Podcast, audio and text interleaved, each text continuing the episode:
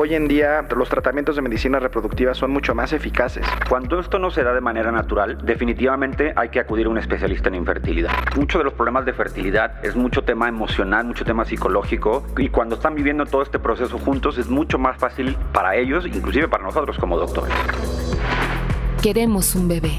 ¿Qué pasa cuando queremos un bebé y no podemos? ¿Qué pasa con mi cuerpo, con mi salud? ¿Qué pasa con mi relación? Bienvenidos a Queremos un bebé.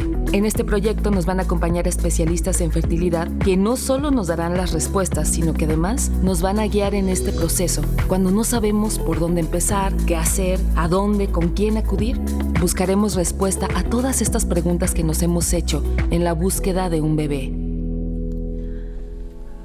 Bienvenidos a nuestro nuevo episodio de Queremos un bebé. Durante estos 17 episodios hemos contado con destacados especialistas para explicarnos todo acerca de la infertilidad y los avances médicos y tecnológicos que existen en México para lograr tener a tu bebé. Hoy estamos felices de compartirles nuestro nuevo canal para estar en comunicación y además seguir aprendiendo e informándonos para lograr el tan ansiado bebé. Búscanos en Instagram como arroba queremos un bebé guion bajo. En nuestro episodio de hoy hablaremos del paso a paso en la búsqueda del embarazo. ¿Cómo es la ruta a seguir para lograr tener a nuestro bebé? Además, hoy tenemos no solo a un especialista en fertilidad, sino a dos, y estamos seguros de que será un gran episodio. Me encuentro con el doctor Enrique Cervantes Bravo y con el doctor Jorge Rodríguez Purata. El doctor Enrique Cervantes Bravo cuenta con una especialidad en ginecología y obstetricia por el Tecnológico de Monterrey y una subespecialidad en endocrinología reproductiva e infertilidad que estudió en Nueva York en el Hospital Monte Sinai, bajo la tutela del doctor Benjamin Sandler. Nuestro segundo especialista es el doctor Jorge Rodríguez Purata. Él es egresado de la especialidad de ginecología y obstetricia del Hospital Ángeles de Interlomas, realizó una estancia de dos años en el Instituto de Sheus en Barcelona, un centro pionero en reproducción asistida a nivel mundial, y cuenta con una subespecialidad en endocrinología ginecológica e infertilidad en Nueva York, en el Hospital Monte Sinai. Ambos fundadores de CDLAF o Clínica de la Fertilidad, una innovadora clínica en reproducción asistida. Bienvenidos, doctores. Muchas gracias por, por invitarnos. Gracias, gracias, gracias por la invitación. Doctores, ¿qué se necesita para lograr un embarazo? Mira, para formar a un bebé, el día de hoy requerimos de una célula espermática y de una célula ovular, ¿no? La mayoría de las parejas hoy en día que son que, buscan un embarazo son heterosexuales y al final del día teniendo relaciones sexuales eh, un par de veces por semana pueden lograr este objetivo, ¿no? Nosotros como especialistas en medicina reproductiva eh, nos dedicamos a el 15% de la población que no logra este objetivo de manera funcional por medio de un año. Em, entonces, estas células, eh, al momento de unirse, tanto el esperma como el óvulo a través de la trompa de falopio, pueden eh, formar eh, un embrión y posteriormente transferirse al útero para el proceso de implantación. Así de simple. Lo único que necesitamos es una célula, ovular y una célula espermática. Eh, hoy en día, eh, estas células ovulares pueden ser también por parte de un banco de óvulos o estas células espermáticas hoy en día también pueden ser por parte de un banco de esperma para parejas no heterosexuales. Entonces, para formar a un bebé eh, hoy en el siglo XXI realmente se necesitan únicamente de estos dos gametos. Claro. Sí, justo eso es lo que les explicamos a las pacientes y eso es lo que consiste la, la consulta de primera vez, ¿no? Tratar de explicarles a las pacientes qué es lo que necesitamos o a las parejas qué es lo que necesitamos para que se queden embarazados, ¿no? Y, y como dice Enrique, además de un óvulo sano y un espermatozoide sano, pues necesitamos que haya una trompa funcional para que estos se encuentren, necesitamos que haya un útero que reciba estos dos, eh, el óvulo fertilizado, es decir, que ya se convierte en un embrión, y por supuesto, como él decía, que, que se implanten, que no va a suceder todo los meses. Claro.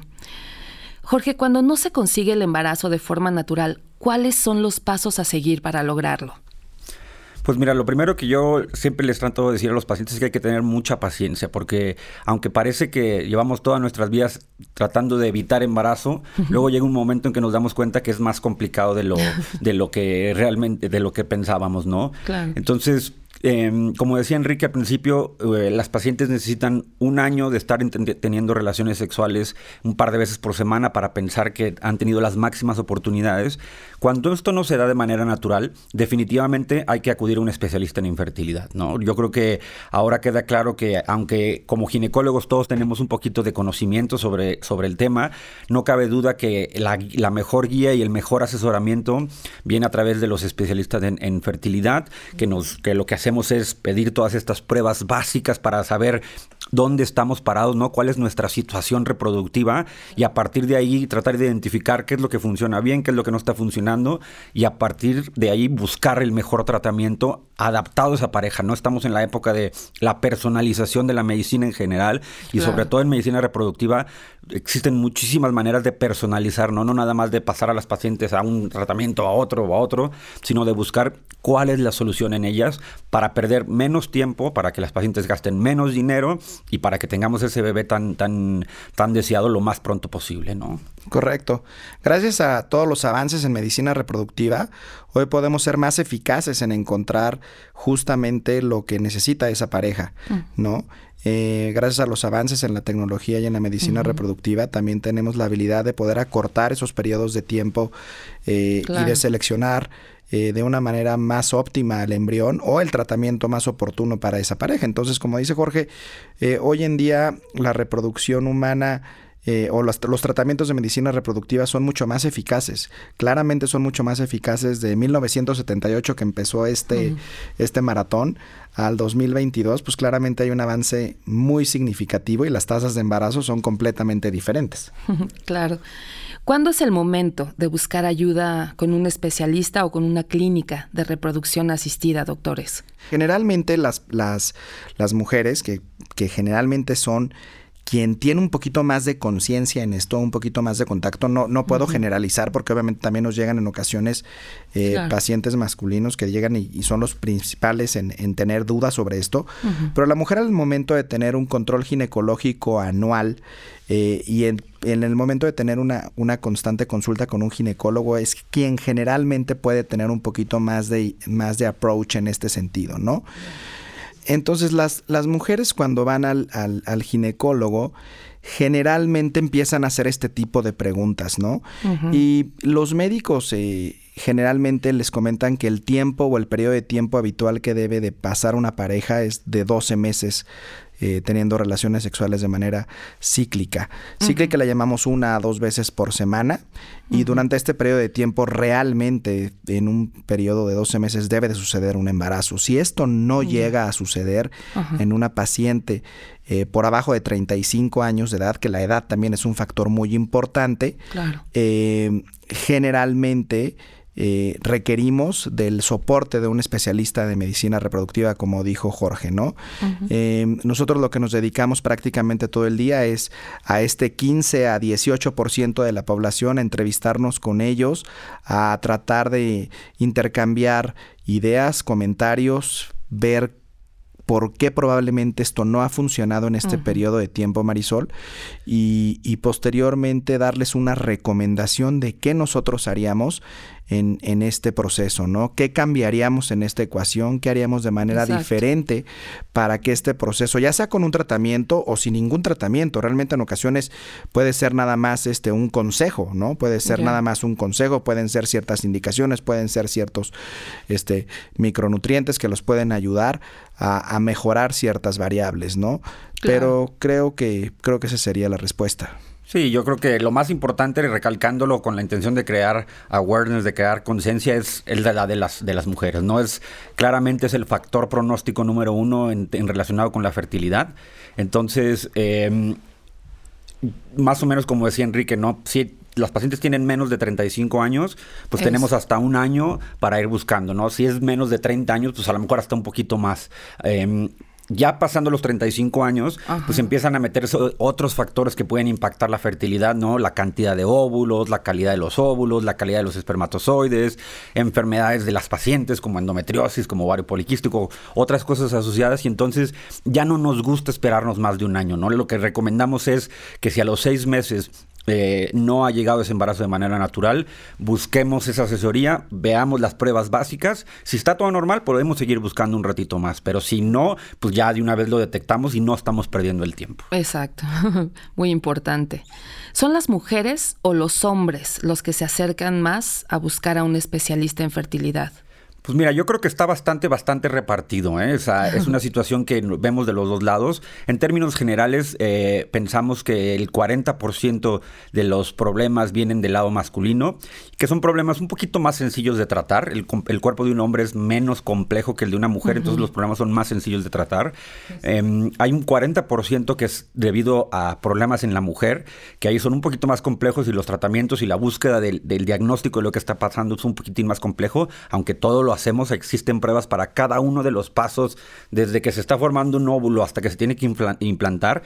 Todos esos puntos críticos existen test y exámenes que podemos buscar para saber exactamente dónde está, eh, dónde no, está pasando el embarazo. Em, y el otro 20% pues está repartido. Es un tema como mixto que afecta a los dos y, que, y que por eso es bien importante que esto del tema de embarazo eh, e, evaluemos a los dos, ¿no? Es un tema, una pareja son dos personas y, y tenemos que evaluar a los dos para saber exactamente dónde está, dónde está el tema, ¿no? Sí, como dices Jorge, esos son los porcentajes más o menos, en, un, en una proporción 60-40, podríamos decirlo. y, y, quien más se acerca a, a, las clínicas de reproducción, pues la verdad es que es la pareja.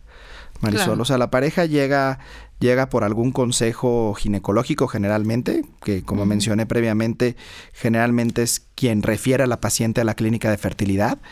Eh, generalmente es la mujer quien tiene un poquito más de awareness en este sentido, pero si me preguntas quién llega, la mayoría de las veces llegan los dos. Generalmente las consultas también son más en ocasiones también de llegan las mujeres. Oye, sabes que mi esposo está trabajando, llegan ah. solas, está trabajando o llegan llegan llegan por querer tener un poquito más de conocimiento. Entonces, yo creo que esto es bien importante porque generalmente eh, la mujer tiene un poco más de este sentido, de esta búsqueda, de este de esta sensación de, maternidad, este instinto de maternidad que llevan consigo, que tarde que temprano buscan de alguna manera este, este deseo de, decir algo está pasando, algo mi reloj biológico me está diciendo, y tarde que temprano este, este sentido se, se, se despierta, ¿no? y lo que sí está muy, lo que sí está avanzado muchísimo es que cada vez el hombre se involucra más y eso está muy bien porque eh, eh, algo que, pasa, o sea, mucho de los problemas de fertilidad es mucho tema emocional, mucho tema psicológico y creo que cuando la pareja está en, unión en todo esto que está pasando, que, están en conjunto, que no se ocultan cosas, que, que, son sinceros entre ellos de lo que está pasando, que no, que no se echan la culpa y cuando están viviendo todo este proceso juntos es mucho más fácil para ellos, inclusive para nosotros como doctores. Llegan mujeres solas que no tienen pareja. ¿Llegan también hombres solos? Sí, claro. Claro, hoy en día em, eh, la proporción de, este tipo de parejas es mucho más eh, común. Realmente tenemos un, programa realmente dedicado tanto para, para parejas del mismo sexo, eh, ya sean mujeres o ya sean hombres. Eh, y claramente, hoy en día, como platicamos en la primera pregunta que realizaste, Marisol, de qué se necesita para tener a un bebé, pues realmente la respuesta viene igual. Se necesita de un óvulo y un esperma, no matter what. O sea, tú puedes conseguir, tú puedes conseguir esa célula al final del día eh, de, de, un, de una donante o de un donante o de una amiga o de tu pareja. Eh, tenemos un método en la clínica que se llama método ropa, que consiste en la recepción de óvulos eh, de la, pareja. Entonces, este, las parejas del mismo sexo, mujeres, tienen la habilidad de poder formar esta simbiosis con los óvulos de la pareja en el útero de la, de la otra, ¿no? Entonces, por ejemplo, eso es algo, ese es un ejemplo muy común que te, muy, muy claro que te podemos dar de este tipo de, situaciones. Eh, y en parejas este, del mismo sexo varones, pues claramente se puede realizar por medio de donación de óvulos eh, y y bueno, a través de un, de un, de una madre gestante sustituta, ¿no? Eso, eso sí sería necesario en esos casos, pero, pero sí, hoy en día es una práctica muy común, es algo que vemos día a día. Y que creemos que en definitiva pues todo el mundo tiene derecho a esto, ¿no? No, no cabe duda que el modelo de familia tradicional ha evolucionado considerablemente, ¿no? O sea, el hecho de que tenga que ser un hombre y una mujer para formar una familia, pues ya no es la realidad. Casi, casi que en unos años ya no va a ser ni lo más frecuente. Eh, Exacto. Y, entonces al final del día nosotros nos dedicamos a que las las personas puedan tener esa ilusión de experimentar la maternidad o la paternidad, sea cual sea la, manera, ¿no? Entonces, definitivamente existen opciones para todo el mundo y esa es la importancia de acercarse a una clínica de fertilidad donde, donde les puedan explicar cuáles son las mejores opciones para cada quien. Exacto. ¿Cuáles son? Eh, que ustedes me pudieran eh, resumir o, o si gustan extenderse, ¿cuáles son las opciones que tiene una pareja para convertirse en padres? Pues mira, em, un poquito depende. Eh, es bien esto es una cosa bien importante porque en medicina reproductiva tenemos, haz de cuenta, como tres grandes opciones eh, para, para, buscar un embarazo, ¿no? O sea, o nos vamos a pie, o nos vamos en coche, o nos vamos en avión. Y cada una de estas opciones hay unas como ramificaciones que se adaptan a cada pareja, pero son tres grandes opciones, que son la inducción de la ovulación, que es decir, dar medicamentos tomados para producir la ovulación en pacientes que no ovulan adecuadamente. Luego el siguiente escalón que, que, para ciertas parejas es ya complementar esto con inseminaciones intrauterinas. Y luego la última, la última opción, que es la más, la más efectiva, es la fertilización in vitro, ¿no? Pero, pero lo más importante de estas tres opciones es que existen indicaciones para cada una. No podemos decir, hoy vengo al doctor y quiero hacerme una, una inseminación, porque ahí es donde empiezan los problemas de que no funcionan, que se desesperan que tienen que hacer cinco tratamientos, entonces ya están desgastados económicamente. Entonces esa es la parte bien importante de escuchar el consejo del especialista para decir, ok, con lo que te está pasando, no podemos empezar en la más abajo, tenemos que empezar en la segunda. O desafortunadamente, una paciente de, por ejemplo, un grupo de 42 años, pues ya no puede hacer inseminaciones. Tenemos que ir a la fertilización in vitro porque las posibilidades de éxitos son muy Directamente Al, paso 3 o al... Y, básicamente las diferencias, bueno, la inducción de la evolución, como te decía, es, es dar medicamentos tomados. generalmente lo usamos en pacientes que tienen reglas hasta irregulares, entonces que como no saben cuándo están ovulando, necesitamos ayudarlas a que tengan ciclos regulares para que puedan tener relaciones sexuales con la intención de quedarse embarazadas. Cuando están en sus días fértiles, por Correcto. Y eso es justo lo que hace la inducción de la ovulación. El siguiente paso, las inseminaciones intrauterinas se, se, utilizan para tratar eh, y situaciones menos complejas.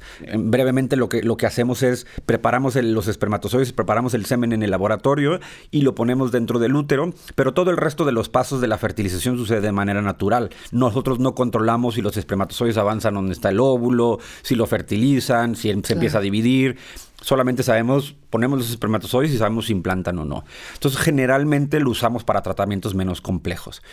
Y luego el último paso es la fertilización in vitro, donde como su nombre lo dice, todo sucede en el laboratorio.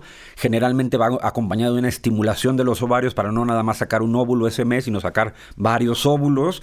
Los fertilizamos, los inseminamos en el laboratorio y podemos ver bajo el microscopio cuál de esos óvulos da lugar a al mejor embrión, al que tiene más posibilidades de implantarse y por lo tanto más posibilidades de éxito al, al primer intento, ¿no? Correcto.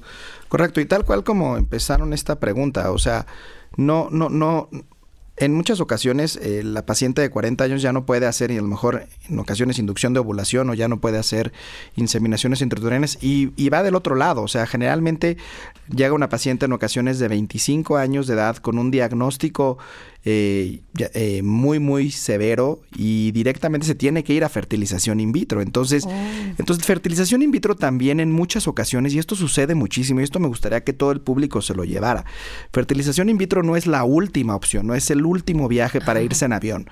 En muchas ocasiones tiene que ser el primero. Sí. ¿Sí? En muchas ocasiones tiene que ser el primero y en muchas ocasiones las pacientes y los pacientes tienen que confiar en el especialista y decir que si hay una recomendación para hacer fertilización in vitro es porque realmente esto es lo que les va a ayudar a lograr ese objetivo, como es el título de este podcast, y lo más a, formar, a formar a un embarazo. Entonces, entonces, eh, en eso consiste hoy en día la medicina reproductiva personalizada, en decir si es el paso 1, el paso 2 o el paso 3.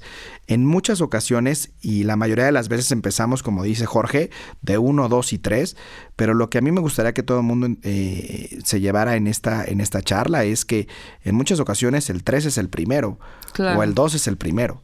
Y eso al final del día, lo que nosotros buscamos y lo que realmente cualquier especialista en medicina reproductiva busca es lograr el objetivo a la brevedad. Claro. Sí, pacientes, por ejemplo, que, que, tienen problemas genéticos, ¿no? O sea, no podemos resolver un problema genético en los embriones a través de una inseminación. Tenemos que ir a la fertilización in vitro.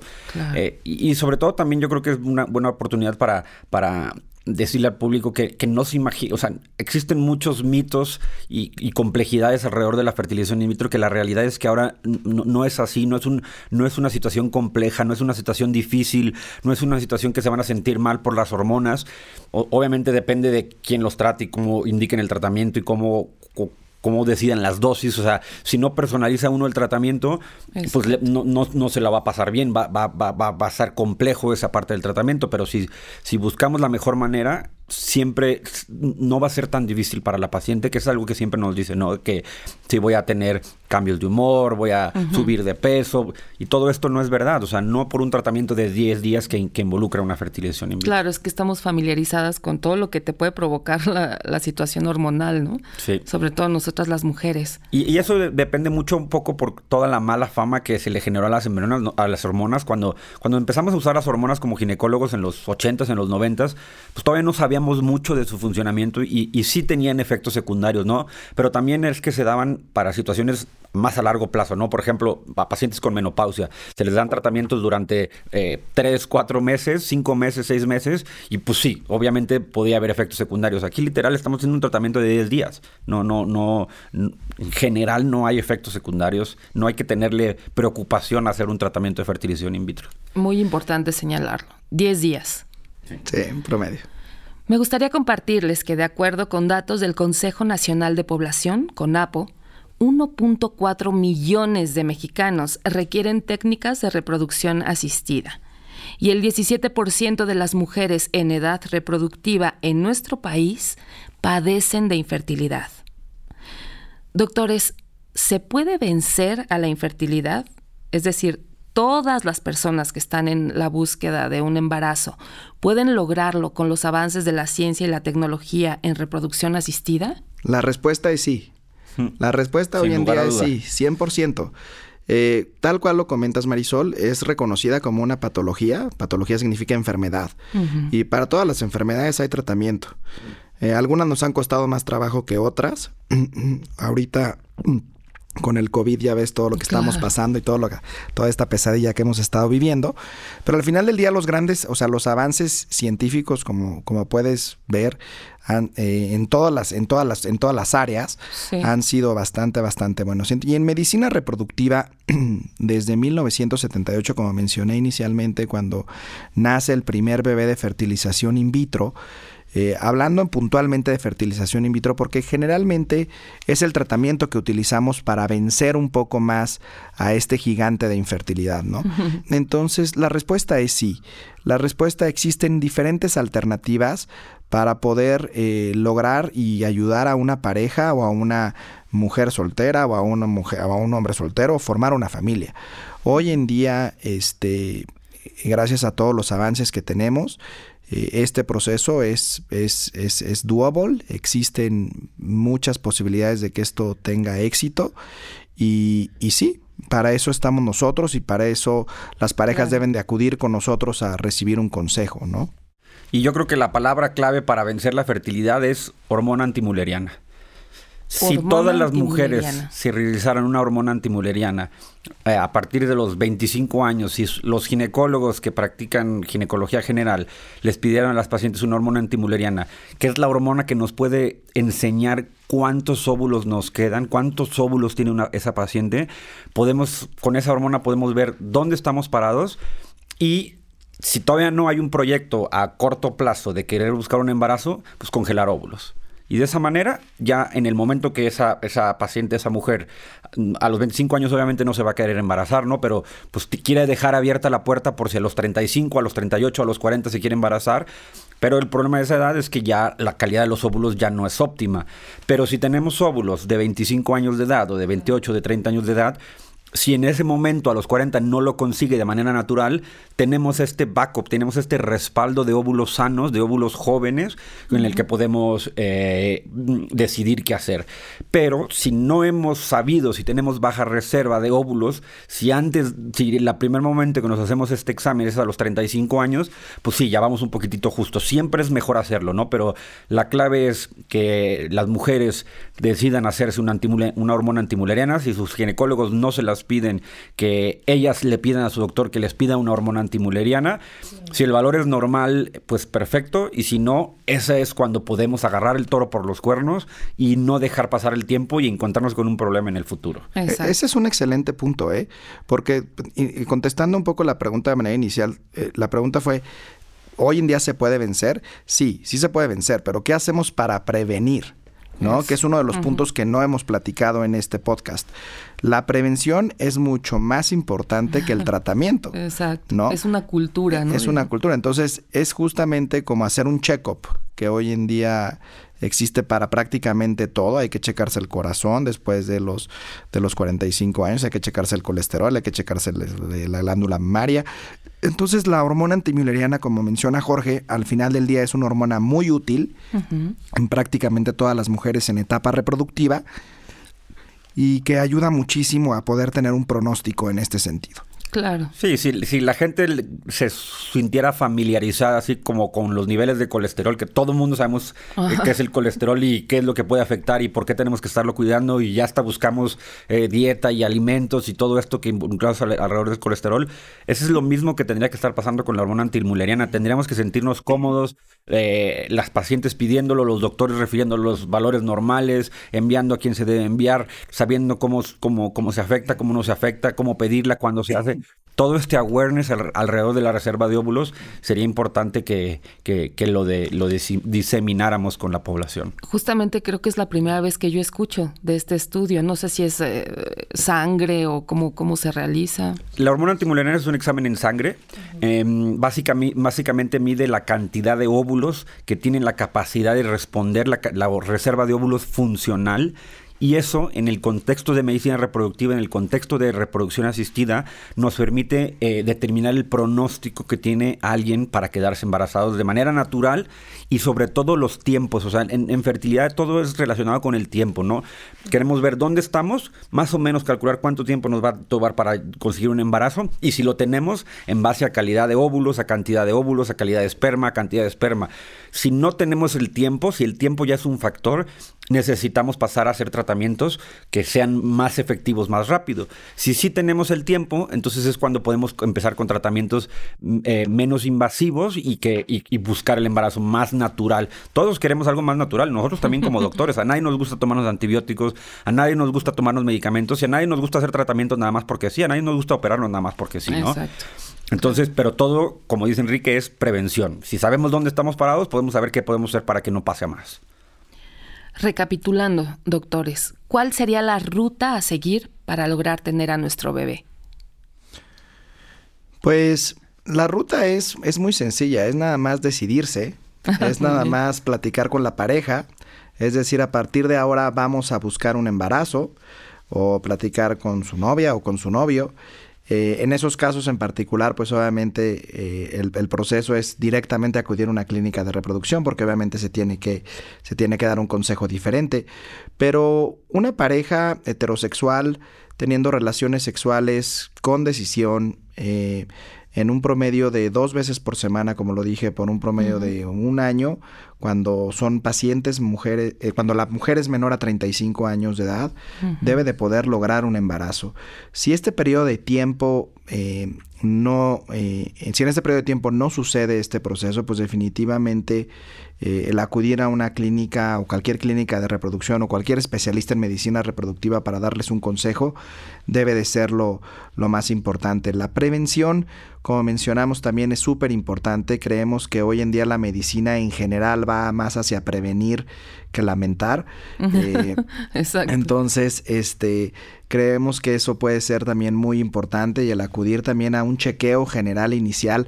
No necesariamente tienen que esperarse con el ginecólogo a que pase este periodo de tiempo, sino también en nuestra clínica, por ejemplo, nosotros lo que nos dedicamos es a entrevistarnos con este tipo de parejas todo el día y también llegan parejas únicamente para tener una idea, para hacer un fertility awareness, para saber, oye doctor, ¿sabes qué? Nos interesa este, saber que todo esté bien, nos interesa saber que cuando decidamos y cuando tomemos esta decisión de formar una familia, todos nuestros, todas nuestras herramientas estén perfectamente alineadas para poder lograrlo de una manera más eficiente. Es importante también decirles que las tasas de, fecundidad por mes son del 16%. Entonces, una pareja cuando empieza a dejar de cuidarse, la posibilidad que tienen de embarazo es únicamente del 16% y eso es importante que lo conozca también el, el público. Y conforme la edad de la mujer avanza, esta tasa de fecundidad va disminuyendo, correcto. Entonces, si una paciente, si una pareja, cuando la mujer eh, eh, tiene 38 años de edad, su tasa de fecundidad es menor que de una paciente de 24 años. Entonces, entonces, eh, lo que necesitan esta, estas, estas parejas o estas pacientes es, es una pastilla que se llama información. O sea, realmente la pastilla o, lo que nosotros le damos en esa, en esa consulta, y es lo que les decimos, aquí no te vas a llevar, no te vas a llevar una, una receta con, con un antibiótico, con te vas a llevar una pastilla que se llama información y esta información te va a ayudar a tener esa tranquilidad, probablemente sustentada con algunos estudios básicos y elementales como para probablemente estar más tranquilos, no necesariamente digo al menos nosotros en ocasiones no somos tan reservados con esos estudios porque son estudios muy generales, Jorge. Entonces, nosotros en muchas ocasiones cuando lleguen a Fertility Awareness les decimos, pues a lo mejor si realízate un examen, que si tu esposo se realice un examen de semen, realicemos un estudio de las trompas de falopio para ver que estén abiertas, impermeables. realicemos una hormona antimuleriana para ver que la reserva ovárica esté bien. Y en base a esos estudios básicos y, y, y, el rey de todos, la edad materna, la edad de la mujer, que es la calidad del óvulo. Y en base a eso, Partimos de ahí, probablemente lo que les decimos es lo que ustedes necesitan comprar es tiempo. Lo que necesitan, comprar es irse de vacaciones, este, pasarla bien, relajarse. Muy importante este, también. Claramente, claramente, como dijo Jorge, esta parte juega una cuestión psicológica muy importante. No, no, no, vaya, no aferrarse a algo que, híjole, ya me bajó y es el primer mes pues es que es importante que sepan que la tasa de fecundidad es baja. Entonces, que no te embarazaste en el primer mes, pues es más común que no te embaraces a que te embaraces, ¿no? Entonces, eso es todo. Sí, sí, la ruta a seguir definitivamente es primero intentarlo de manera natural, de manera convencional, no teniendo relaciones. Eh, si no llega hacer las pruebas básicas para ver qué está pasando. Si todo está bien, pues platicar. Si, si todavía no hay mucha frustración por no quedarnos embarazados, y porque no es lo mismo que llevárselos tranquilos a que cada vez que baja la regla eh, estamos tristes y llorando porque no sucedió, ¿no? Entonces todo esto sí, tenemos que involucrarlo, tenemos que meterlo en la ecuación. Entonces si tenemos tranquilidad, podemos seguir buscando. Si la edad de la mujer no lo permite, y, tener paciencia, ¿no? Tener paciencia, eh, entender nuestras opciones, o sea, las pacientes, siempre nosotros decimos que el paciente debe de saber igual o más que su doctor de su problema, y esto es bien importante, ¿no? Que ellos entiendan las opciones que tienen enfrente, por qué una cosa sí, por qué otra no, o sea, no nada más creerle todo lo que viene en Google, ¿no? Porque lo vemos escrito y parece que es formal, pero lo que está en, Internet lo, pudo haber escrito Enrique, que es un especialista en infertilidad, o lo pudo haber escrito mi mamá, que me escucha hablar todos los días de fertilidad, ¿no? O sea, pero lo ve escrito y ya parece que es verdad. Entonces, esa, es la cosa con el Internet. Sí, no hay que creernos todo lo que viene en Internet. Sí sirve para, para ubicarnos qué es la información que está afuera, qué llegar a preguntar a la consulta, qué no preguntar, qué... pero no hay que creernos, ¿no? Hay que traerlo a la consulta, preguntarlo y, y, y pues ahí decidir que sí es verdad y que no, y, tener paciencia y no tenerle miedo a los tratamientos de fertilidad. Para eso, para eso se han invertido tanto, tanto dinero en el mundo para que sea, la tecnología avance, para que los microscopios sean más mejores, para que nos permitan ver más del embrión y no tenerle miedo a los tratamientos no, no son un problema, no, no son una producción cinematográfica difícil, sino al revés, o sea, están hechos para solucionar un problema. Em, y como siempre lo decimos, acudir a un especialista en fertilidad. No tenerle miedo a los medicamentos, los medicamentos no hacen daño, no tienen efectos secundarios, este, tienen un objetivo muy particular, son hormonas eh, que están hechas o sea, la misma hormona que produce, o sea, básicamente, como les decía, lo que necesitamos es hacer una estimulación de los ovarios y generar óvulos. Y para esto, la misma hormona que la mujer produce se la damos nada más en más cantidad para que en lugar de que ese mes salga un óvulo, salgan cinco o siete. Pero es la misma hormona, es una hormona creada de manera recombinante en la que la utilizamos y literal no, no, no hay unos efectos secundarios en el que les va a pasar algo. Entonces... Qué importante saber eso. Como dice Enrique, es que es información, es llegar, una guía, un asesoramiento, es explicaciones, es acompañarlos y en algunos casos pues hacer el tratamiento, ¿no? Esa es la ruta a seguir. Claro, me encantó esto de la pastilla de información, ¿no? la píldora de información. Yo creo que todos necesitamos una buena dosis de, de esas y ojalá que este podcast cumpla ese propósito. Doctores, ¿en dónde los podemos contactar? Nuestra clínica está ubicada en la Ciudad de México, se llama C de la F. C de la F hace alusión a Clínica de la Fertilidad. Estamos ubicados en Avenida Vasco de Quiroga 4001 eh, la torre se llama Torre In situ, está en el piso 10 y nuestros teléfonos eh, que están a sus órdenes es 55 15 43 66 64. Y las redes sociales. Sí, también por supuesto que nos pueden encontrar en redes sociales. Tenemos redes de Instagram que es eh, arroba guion bajo C de la F. Así, C de casa, D de dedo, E de Enrique, L de Lisboa, A de Antonio y F de fertilidad, C de la F. Y por supuesto aquí nos pueden encontrar nuestra página www.cdelaf.com. Eh, ahí tenemos maneras de, de, Hay un botón de WhatsApp, ya sabes, todas estas cosas que le, le permiten a todo el mundo hacerlo muy fácil para que los contactemos. Em, tenemos, eh, como tenemos, hemos desarrollado esta clínica de una manera en que queremos ayudar no nada más a las pacientes que están en la, Ciudad de México, sino también en, en otras ciudades de, de, la República, inclusive de, otros, de otros países. Tenemos un, un sistema que, que como nosotros dos nos entrenamos en una zona donde recibimos mucha gente de fuera, pues tenemos un sistema muy, muy, muy eh, eh, bien organizado para las pacientes que vienen de, de fuera de la Ciudad de México inclusive en la misma torre donde estamos, donde estamos hay un hotel para ah, que se puedan quedar ahí las pacientes que necesitan venir. Entonces, con muchísimo gusto estamos ahí en sus órdenes. Excelente. Doctor Enrique Cervantes, doctor Jorge Rodríguez Purata, muchísimas gracias por habernos acompañado en este episodio. No, muchísimas gracias por la invitación y espero que salga información importante y interesante para todo el público. Al contrario, al contrario, muchísimas gracias por la invitación. Nuevamente espero que esto sea de ayuda para, toda, para todo el público y para todas las personas que nos escuchan. Y listo, a sus órdenes. Muchas gracias. Gracias. Queremos un bebé es el espacio para que aclaren sus dudas acerca de la infertilidad de voz de los especialistas. Recuerden que nos pueden escuchar en Spotify, Apple Podcast o en su plataforma de podcast favorita. Además, ya nos pueden seguir en Instagram, arroba queremos un bebé guion bajo, o escríbanos a podcast queremos un Ya saben que cualquier duda, comentario, sugerencia son bienvenidas. Gracias por escucharnos en Queremos un bebé. Hasta la próxima. Compártanos qué les gustaría que les preguntáramos a los especialistas, sus dudas, sus propios mitos. Recuerden que la idea es que tengamos información verídica en este proceso y pues qué mejor que de la voz de los especialistas. Y escríbanos a podcast queremosunbebé.com.